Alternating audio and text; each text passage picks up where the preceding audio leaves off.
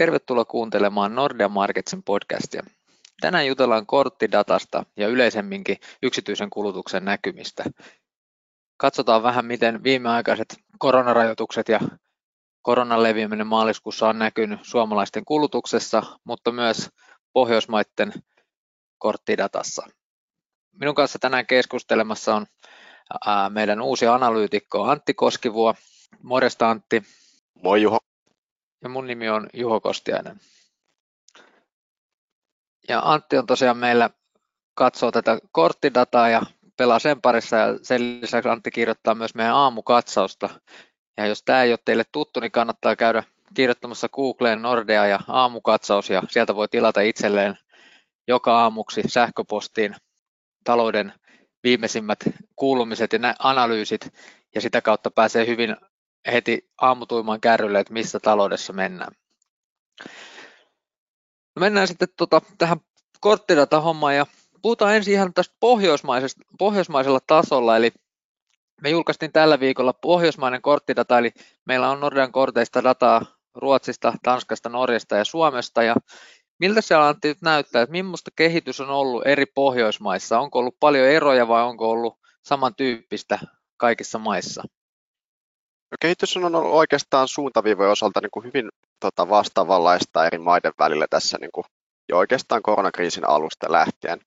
Eli siellä on oikeastaan ollut ajoittaisia maakohtaisia eroja, mutta tässä on niin kuin kuitenkin ne suuntaviivat ollut pitkälti hyvin vastaavia. Mikä tässä oikeastaan tekee nyt viimeisenä viikkoina tota, mielenkiintoiseksi korttidatassa, niin on toi, että koronakriisistä oikeastaan tai sen syttymistä Pohjoismaissakin on tullut vuosi, mikä tietysti sitä alkaa näkymään tuossa vertailupohjassa. Ja se on oikeastaan saanut, just tuossa, niin jos katsoo 12 kuukauden kehitystä, niin on saanut aikaan siellä tota meidän kuvaajissa esimerkiksi semmoisia vähän lätkämailaa muistuttavia tota liikkeitä. Mutta sen lisäksi me ollaan oikeastaan alettu seuraamaan just myös tota kahden vuoden kehitystä, mikä se taas osoittaa, että ollaan niin aika lähellä oikeastaan sitä aiempaa tasoa. Mutta tosiaan nämä ehkä niin kuin maakohtaiset rajoitukset ja niiden niin kuitenkin eroaminen, vaikka ehkä tuo niin tautitilanne on ollut hyvin vastaavanlainen eri maissa, ehkä Ruotsissa hieman heikompi menneen, menneen vuoden aikana, mutta ehkä niiden rajoitusten ajoittuminen on niin luonut näitä ajoittaisia eroja. Joo, tosiaan vaikka kokonaismaksuissa nyt ollaankin suunnilleen kahden vuoden takaisella tasolla, niin siellä on tietysti hirveästi toimialakohtaisia eroja, eli palvelusektorilla on mennyt paljon heikommin, kun sitten taas tavarakauppa tuntuu edelleen käyvä hyvin ympäri Pohjoismaita. Onko siellä jotain sellaisia esimerkkejä, mitä, mitkä on mennyt erityisen huonosti Pohjoismaissa ja mikä on sitten, mikä, mikä ala on pärjännyt korona-aikana? Niin kyllähän noista kärsijöistä aivan selkeästi niin kuin tota, tietysti palveluissa, kun on mennyt heikommin kuin tavaroissa, niin sieltä nousee sitten tietysti nämä ravintolat ja sekä sitten tietysti kulttuuri, missä nuo rajoitukset ehkä ollut kaikista tiukimpia. Ja sen lisäksi myös tietysti sitten liikenneala, että nyt myös tuohon niin kuin joukkoliikenteeseen on tullut tota, noita matkustajarajoituksia, mikä sitten on tietysti niin kuin painosta aktiviteettia, mutta oikeastaan kun katsoo tuohon niin vuoden takaisin, niin tilanne ei ole ihan tota yhtä paha. Mutta jos miettii noita voittajia, niin oikeastaan päivittäistavarakauppa on ollut tota, just noiden tavara, tavaroiden sisältä se niin kuin tämän vuoden selkeä voittaja.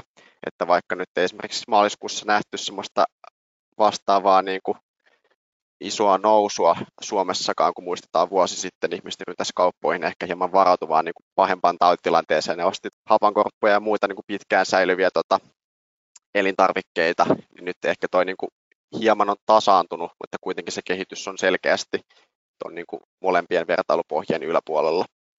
Joo, siellä on tosiaan joitain sellaisia mielenkiintoisia maakohtaisia eroja huomaa, että tanskalaiset ei ole paljon parturissa käynyt viimeiseen parin kuukauteen, kun parturit on ollut kiinni. Sitten taas vastaavasti Suomessa nuo ravintolarajoitukset on nyt näkynyt viime viikkoina aika, aika voimakkaastikin. Ja sitten Ruotsin kehitys on ollut itse asiassa kuitenkin yllättävän hyvää suhteessa siihen, että siellä se tautitilanne on ollut paljon heikompi kuin muissa Pohjoismaissa, mutta toisaalta rajoitukset on, on toisaalta ollut sitten vähän, vähän löyhempiä. Et siellä se dynamiikka on ollut vähän erityyppinen. No sitten sieltä voittaja-aloistakin ehkä voi nostaa niitä muutamia, mitä on aikaisemminkin jo tuotu esille, on nämä rautakaupat ja muut kodin tarvikkeet. Ihmiset on nyt remontoinut vuoden aikana mökkejä ja koteja aika urakalla. Samoin verkkokauppa on kasvanut reippaasti, kun ei olla kivialoissa samalla tavalla pyöritty ja siellä tietysti kasvu on ollut jo niin kuin trendinomaisesti pitkään jo useamman vuoden, mutta nyt se on tässä koronavuoden aikana selvästi kiihtynyt. Miten Santti luulet, että nyt kun jossain kohtaa päästään näitä rajoituksia purkamaan, niin tuleeko tämä nettikaupan kasvu jatkumaan? Ja toinen on sitten mielenkiintoinen on tuo käteisen käyttö, että se on myös vähentynyt paljon tässä viimeisen vuoden aikana oikeastaan tosi nopeastikin. Palaako ihmiset takaisin net, tota, kivijalkakauppoihin ja maksetaanko käteisellä jatkossa? No on oikeastaan hyvin vaikea uskoa sitä, että täysin palattaisiin siihen vanhaan tuttuun, että kyllähän se on ehkä esimerkiksi Ruotsissakin, tota, missä on niin pandemia edeltä, edeltävää aikaa jo ennen, se kehitys on ollut selkeästi siihen niin kuin digitaalisempaan maksamiseen suuntaan, ja kun näitä uusiakin maksutapoja on tullut tähän rinnalle, niin on hyvin vaikea nähdä oikeastaan, että käteis maksuihin siirrettäisiin enää vastaavassa mittakaavassa kuin aikaisemmin. Joo, tosiaan, eli se, siellä on vähän niin kuin taustalla näitä pidemmän aikavälin trendejä, joita tämä korona on sitten ehkä enemmänkin vahvistanut, ja ei varmastikaan tulla sitten enää palaamaan, palaamaan takaisin, mutta toisaalta sitten joillain sektoreilla varmasti, varmasti sitä kysyntää riittää tota, koronan jälkeen, mitkä nyt on vähän heikommassa asemassa.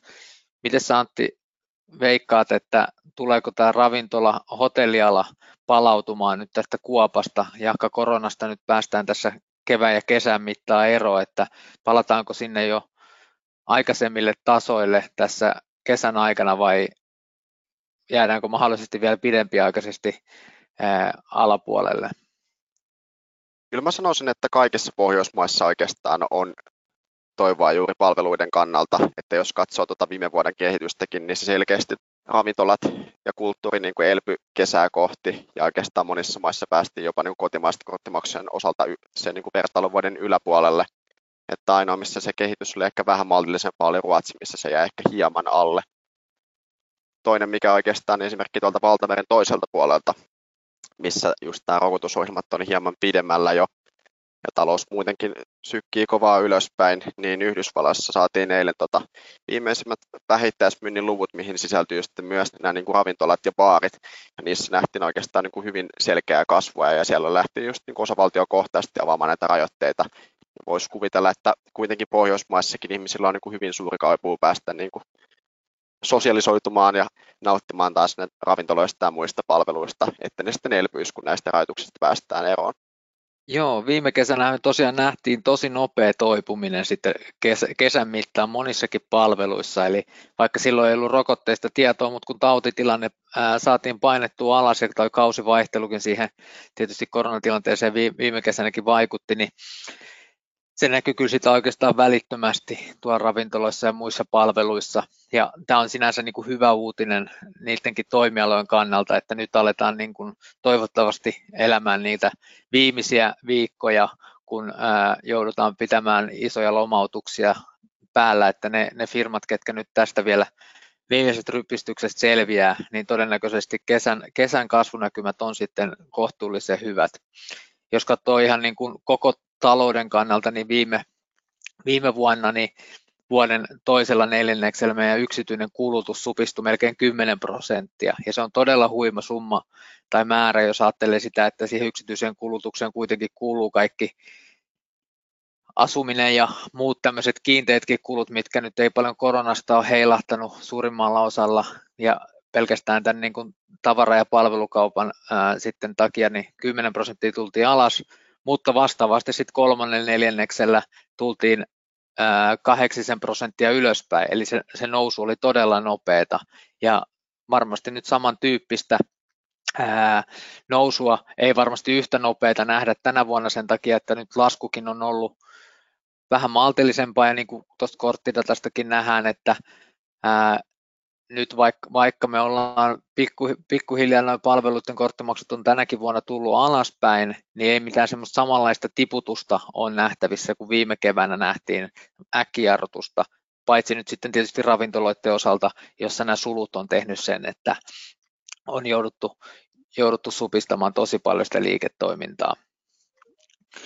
Sitten meillä, oli, meillä oli tänään, tällä viikolla tota, julkaistiin myös tota alueellista korttidataa, jos on katsottu vähän Suomen eri alueita, että jos siellä Jenkeissä on osavaltiokohtaisesti purettu rajoituksia, niin meilläkin on näitä meidän osavaltioiden eroja.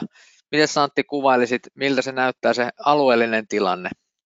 Ainakin näin kotimaisten kuluttajien tota, näkökulmasta, niin kyllähän se positiivinen kehitys on eri, erityisesti painottunut tuonne pohjoiseen, koska vuosi sitten vaikka ei ollutkaan noita, tai niin kuin valtiovalta ei päättänyt sulkea laskettelukeskuksia, niin silloin niitä lähdettiin sitten itse sulkemaan tautilanteen pahentuessa. Nyt ne on saanut olla auki, ja tietysti vaikka tilanne on edelleen hankala Lapissakin, tota, koska ulkomaisia turisteja ei pääse matkustusrajoitusten vuoksi maahan, niin kuitenkin suomalaiset on sitten ahkerasti lähtenyt pohjo- pohjoiseen ja tota, se näkyykin noissa meidän pohjoisen maakunnissa, että siellä just niin kuin palveluissa tota, näkyy hyvin niin kuin voimakasta kehitystä vuoden takaisin maaliskuuhun.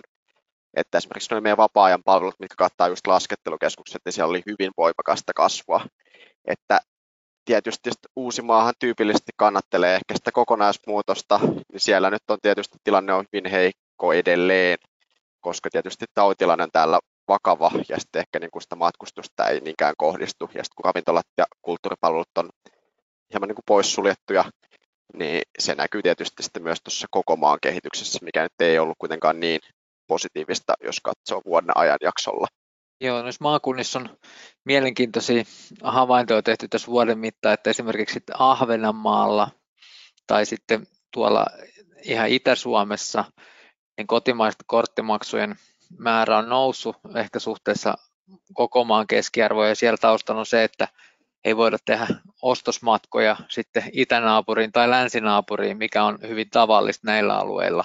Mutta tämä ei tietysti kerro siitä, että siellä kokonaisuutena menisi paremmin, koska sitten vastaavasti myös ne ulkomaiset matkaajat ja ostostelijat Suomeen päin puuttuu, joka ei sitten näy tässä meidän, meidän datassa valitettavasti.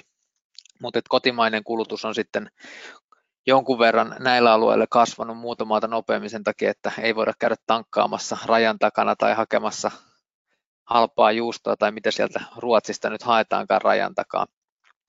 Varsinkin nyt kun laivaliikenne on ollut, ollut tota jumissa tai hyvin vähäisenä ja matkustusrajoitukset päällä. Mites Antti ajattelet nyt sitten tätä kesää, että nyt meillä on vielä aika, aika rajatut mahdollisuudet lentää ulkomaille tai muutenkin matkustaa ulkomaille, että tuleeko tästä vielä hyvä, hyvä vuosi näille tota meidän loma, lomamaakunnille, missä suomalaiset viime vuonnakin, viime kesänä aika paljon vietti aikaa mökeillä ja maakunnissa, niin näyttääkö siltä, että tänä kesänäkin mökkituristeja ja muita kotimaan matkailijoita riittää? matkustukseen liittyy aika paljon niin kuin, tota, koko Euroopan laidussa vielä niin kuin just kysymysmerkkejä, kun on ollut paljon spekulaatio erilaisista tota, rokotepasseista ja matkustusalueista, mutta kuitenkin hyvin vaikea nähdä, että minkä takia tuo niin kotimaan matkailu hyytyisi viime kesään verrattuna, että kuitenkin ehkä vaakuppu kallistuu siihen, että se on todennäköisesti kuitenkin huomattavasti helpompaa matkailla kotimaassa. Varmasti se pohjoinen vetää niin kuin myös kesällä. Viime kesänäkin tehtiin paljon niin kuin just näihin tota, sitten naapurimaihin ehkä matkoja, mikä saattaa näkyä tuota muiden pohjoismaiden korttimaksuissa. Mutta kyllä mä sanoisin, että kotimaan matkailun kannalta niin kuin ainakin kotimaisen kysynnän turvin näkymät on varsin positiiviset kesälle. Mutta tota tähän loppuun vielä, niin Juho, Suomen talouden ekonomistina, miltä sun mielestä tulevat kuukaudet näyttää niin kuin yksityisen kulutuksen osalta ja ehkä sitten myös tämän niin kuin Suomen BKT-kasvun kannalta? Joo, Suomen talous, niin vaikka nyt viimeiset, viimeinen kuukausi on näyttänyt vähän heikommalta, niin alkuvuosi oli kuitenkin kohtuullisen hyvä. Eli jos tammi-helmikuussakin PKT näytti kasvaneen ihan kohtuullista vauhtia, nyt maaliskuu todennäköisesti jää vähän heikommaksi tämän koronatilanteen heikkenemisen takia, mutta siellä on toisaalta sitten myös nämä niin kuin vientialat on vetänyt kohtuullisen hyvin koko alkuvuoden ajan. No sitten jos mennään tähän niin kuin yksityisen kulutuksen puoleen, niin kyllähän se näkymä on siellä niin kuin positiivinen, että viime vuonna suomalaiset säästi noin 6 prosenttia vuosituloistaan, mikä on ennätyksellisen paljon, että näin paljon suomalaiset ei ole laittanut rahaa säästöä sitten 90-luvun laman jälkeen edes finanssikriisissä. Ja nyt kun se kulutus alkaa sieltä lähtemään, ensin palautua sinne tasolle, että kaikki tulot, mitkä tulee, niin kulutetaan, niin se jo yksistään riittää kasvattamaan meidän kulutusta, kotimaista kulutusta tosi, tosi reippaasti, ja sitten mikäli sinne pankkitileille kertynyttä 8 miljardia euroa aletaan sitten vielä sulattamaan sen lisäksi kulutukseen, niin varmasti nähdään voimakasta kasvua nyt sitten loppuvuoden aikana tämän kotimaisen kysynnän osalta. Tietysti tässä sitten kun rajat alkaa avautumaan, niin osa, osa varmasti sitten ihmisten säästöjäännistä, säästöjääneistä rahoista suuntautuu sitten myös ulkomaille, ulkomaan matkustamiseen, joka on ollut nyt sitten aika lailla, aika lailla jäissä. Mutta kokonaisuutena voisi sanoa, että niin kuin loppuvuoden näkymä on, on tosi positiivinen. Et siellä on rakennussektorilla, asuinrakentamisessa luvat ja aloitukset on nousussa, teollisuuden tilauskanta on noussut jo semmoiselle tasolle, että se puvaa jo ihan hyvää loppuvuotta. Ja sitten tämä kotimainen kulutus tosiaan nämä säästyneet, säästyneet rahat, kun lähtee liikkeelle, niin varmasti, varmasti tulee olemaan hyvä. Eli kyllä tässä aika positiivinen näkymä on, vaikka tilanne tällä hetkellä nyt on heikko, mutta jos katsotaan pikkasenkin eteenpäin muutaman kuukausi, niin talouden tilanne varmasti tulee kohenemaan. Ja se sitten osaltaan myös niin kuin auttaa työllisyyttä kohenemaan, että siellä on edelleen paljon lomautuksia, on ollut irtisanomisia varsinkin palvelualoilla ja kuljetusalalla ja se on koskenut erityisesti nyt nuorta väkeä, että jos katsotaan työllisyyttä eri ikäryhmissä, niin nuorten työllisyys on heikentynyt kaikkein eniten, kun sitten taas vastaavasti keski-ikäisillä vähän vanhemmilla, niin se työllisyys on suunnilleen jo edellisen vuoden tasolla.